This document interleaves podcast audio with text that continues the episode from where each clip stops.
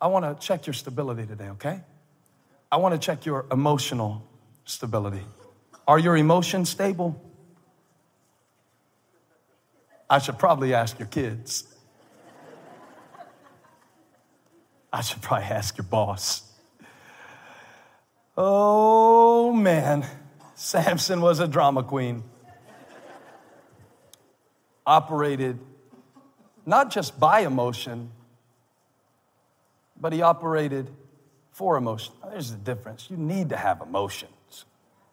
I mean, come on. What kind of preacher would I be if I didn't have emotions? Can you imagine, like, you know, the band's finishing a song and I walk up with no emotion? How would it just kill the, the whole thing? Well, praise the Lord if you want to. I mean, you don't have to. You don't feel like this. All right. I'm glad God gave me my emotions. But he gave them to me. That means I get to use them for his purpose. And some of you, you don't have emotions. They have you. I'm going to scan the room real quick. Yeah. Yeah, it's about fifty-fifty men and women. See, when I say emotions, you think I'm talking about her. I think men are ten times more emotional than women.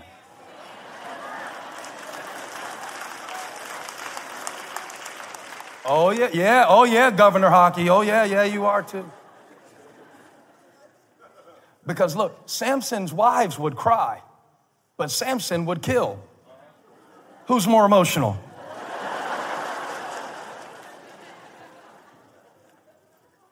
I mean, I, I need my emotions, and you need your emotions to do what we're called to do. If you're going to preach, you need to feel it when you preach. I don't care what any of y'all say. You need me to holler every once in a while when I'm preaching. You, you do. You need me to holler at you one time.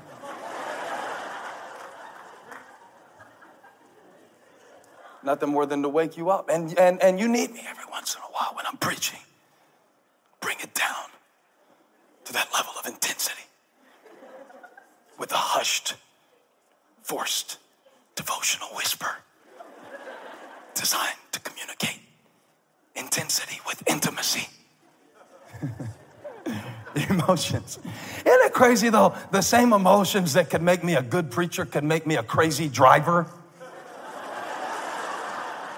Because I can get just as loud behind the wheel as I can behind the mic. It's what you do with them. And, and I believe God gave Samson, if you want to read his story this week from Judges thirteen to sixteen, that would be your homework. And read how, how God called him to deliver the Philistines, and he gave him the emotional passion to do it. But, but, but Samson took his passion and spent it on his preference, instead of applying it to his purpose. So instead of delivering his people from the Philistines, he reacted out of rage and married the Philistines. Are you stable in your emotions? And are you stable in your commitment? Because if you consult your emotions to determine whether or not to keep your commitment, you'll never be stable. Three things Samson was told not to do, and he did all three of them because he wasn't committed. Now, I'm going to tell you something I didn't tell any of the other worship experiences. If you want to hear it, say, oh, yeah. Oh, yeah. Say, I totally want to hear this, Pastor Steven. when, when, when the angel came to tell Samson's mom that he was supposed to be a deliverer of Israel, she never told his dad that. And I wonder, did anybody ever tell him? Or did he just grow up knowing that he was strong and not know what he was strong for? Because when you have a strength that you don't give an assignment to, it turns into apathy. And you spend it in all kinds of crazy ways. So I want you to check your ambition. That's the third thing, your ambition. Are you stable in your ambition? Because if what you want isn't what God wants, even if you get it, it'll destroy you. And all I can find in the Bible that Samson ever wanted bad enough to do something to get it was revenge and women. So he had the strength to accomplish it, but he didn't have the ambition to point the strength in the right direction. Elijah asked me regularly if I think he's going to be a great musician. And I tell him honestly, because I'm a dad, Mom can tell him, yeah, baby, you're going to be the best. Uh-uh, that's not my job. My job is to say it depends. Because one, one coach that I had said there's three things you need to be great in sports, and I believe it applies to anything in life. He said you need talent, and Elijah's got talent. He's always been beating on something in rhythm since he was like, he's beating on Holly when he was inside of her. You feel him kicking and stuff. And he's got the second thing you need, which is opportunity, because I bought him the instruments and I put him in the classes. But he said the third thing you need is drive, and nobody can put the desire in you. Nobody can, can, can put it in you to want it. Can I tell you the problem with a lot of us? We don't want enough. We don't want enough. We just want a job. We don't want to make a difference there.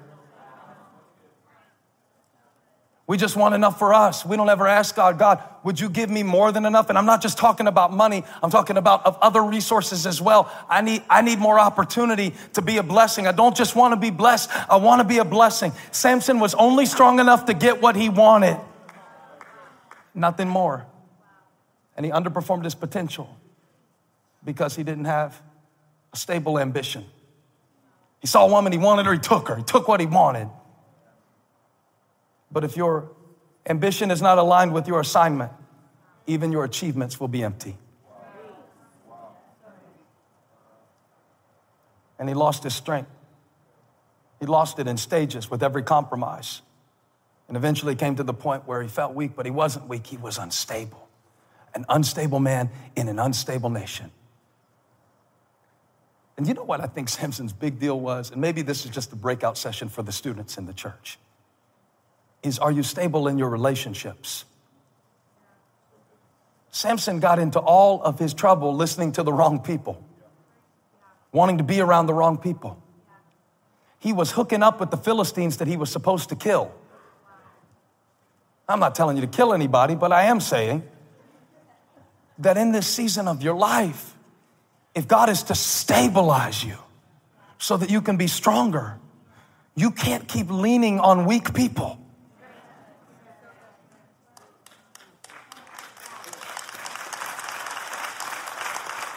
Thank you. Thanks for the applause.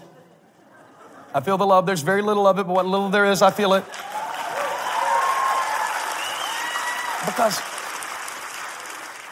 if you get around the wrong group of friends, and you think I'm just talking to teenagers, I'm talking about some of us that live in isolation. It's not that we have the wrong people. We have nobody. Samson wouldn't listen to his parents who told him, don't marry that Philistine woman. He wouldn't listen to the ones who really loved him. He fell in love with the ones who hated him.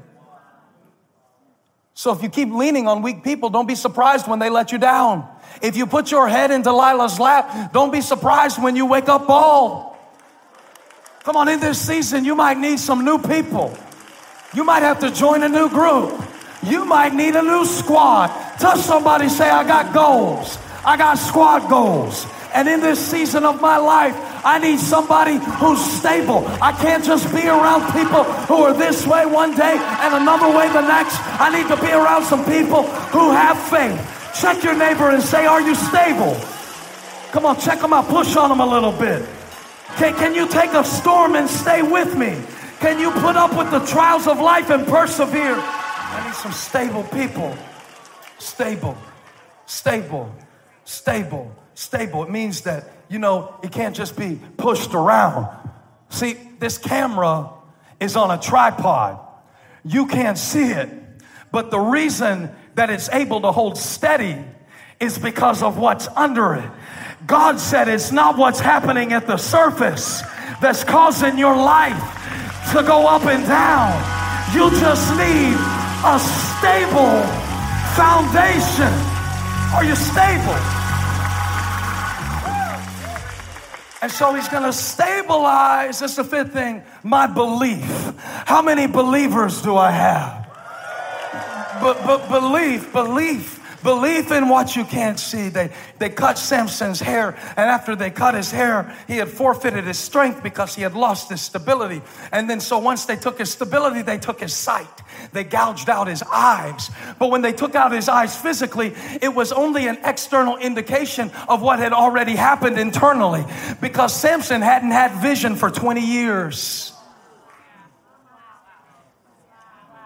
and he uh, and he became a slave. A strong man became a slave. His strength was turned into weakness. And they let him out one day to the temple of Dagon. That was their grain god. The Philistines, this oppressive people, they brought him out and they had three thousand people watching him. And the one who had made a laughing stock of them, they were now laughing at. And um, I want to show it, show it to you real quick, because it says, while they were in high spirits, twenty-five, they said, let's bring out Samson to entertain us. So they called Samson out of the prison and he performed for them. But then they made a mistake. What they did next was their downfall. Because the Bible says that they stood him among the pillars. What do pillars do to a building? They stabilize the building. So they put him among the pillars. And when they put him among the pillars, see, he can't see. He doesn't have his eyes anymore. And I want you to watch with me how it was in his most vulnerable state that Samson accomplished his greatest victory. I came to preach this message today for somebody who needs a second chance. Maybe your strength has seemed very low lately. Maybe you've collapsed under the pressure of an unstable life. But Samson now, Samson is standing there and he doesn't have his sight. And they shaved his hair. But another mistake that they made when they shaved his head is, when they shaved his head, they should have taken his scalp. Because one thing about hair is, see, that's when Holly sometimes she'll say, I'm thinking about getting a, a haircut. What do you think? And I say, try it. If you don't like it, it'll always, it'll what? And so Samson now, it's been a while, and they cut his hair and he gave up his strength. But guess what? It's growing back. I came with an announcement for somebody who's been living under oppression. Your strength is coming back. Touch three people, tell them it's growing back. It's growing back. I see it. It's growing back. And he said to the servant, oh, this sermon is a blessing to me. Thank you, Lord, for second chances. Thank you for new strength. Thank you for renewing my mind. Thank you for placing me among the pillars. And he said, put me where I can feel the pillars. So, so they put him where he could feel the pillars. Everybody say, dumb move. They put him where he could feel the pillars, and he's with his with his eyes gouged out. He said, I want to feel the pillars that I may lean against them. And then I want to go to verse twenty-nine, because I think it brings full circle what I've been trying to say to you today. Then Samson reached. Okay. He can't see, but he can reach. He's reaching, Samson reached toward the two central pillars on which the temple stood. Now, the next two words I'm gonna need your help with, because I can't see. But the Bible says that Samson did something in this moment that created his greatest victory. And when I say three, I want you to shout out what he did next. What did he do? One, two, three. He did what? He did what? What you're gonna do in this next season, what you're gonna do when the storms rage, what you're gonna do when it seems like hope is lost, what you're gonna do when friends forsake you, what you're gonna do when you don't know what to do. I'ma brace myself. Brace yourself. Eye has not seen, ear has not heard, neither has it entered into the hearts of man what God has prepared. It by his spirit. It was when he couldn't see that he believed. And Samson prayed to the Lord in his weak state. Now I understand it. He turned weakness into strength because he believed when he couldn't see, and he He did in his death what he was never able to do in his life. He braced himself. And when he braced himself, he pushed the pillars. And when he pushed the pillars with all of his might, because he braced himself, he found out his strength never left him. It was there all along. And you're about to discover today, this is a stabilizing word. God sent me with a message to stabilize you today. You've been tossed and driven. Like James says, you've been like a wave of the sea, tossed and driven with the wind. A double-minded man is unstable in all of his ways. And you hadn't been strong because you hadn't been stable. But if you brace yourself, well, look, there's my sermon points. Look how that turned out. Would you do me the proud honor of locating twelve people and re-preaching my sermon and tell them, brace yourself? Would you do it? Would you find them right now and tell them, brace yourself for what God's about to do in your life? Hey, thank you for watching. Make sure you subscribe to this channel so you don't miss a single video or live stream. And share this video with a friend. And don't forget, you can join me live every Sunday. Thanks again for watching.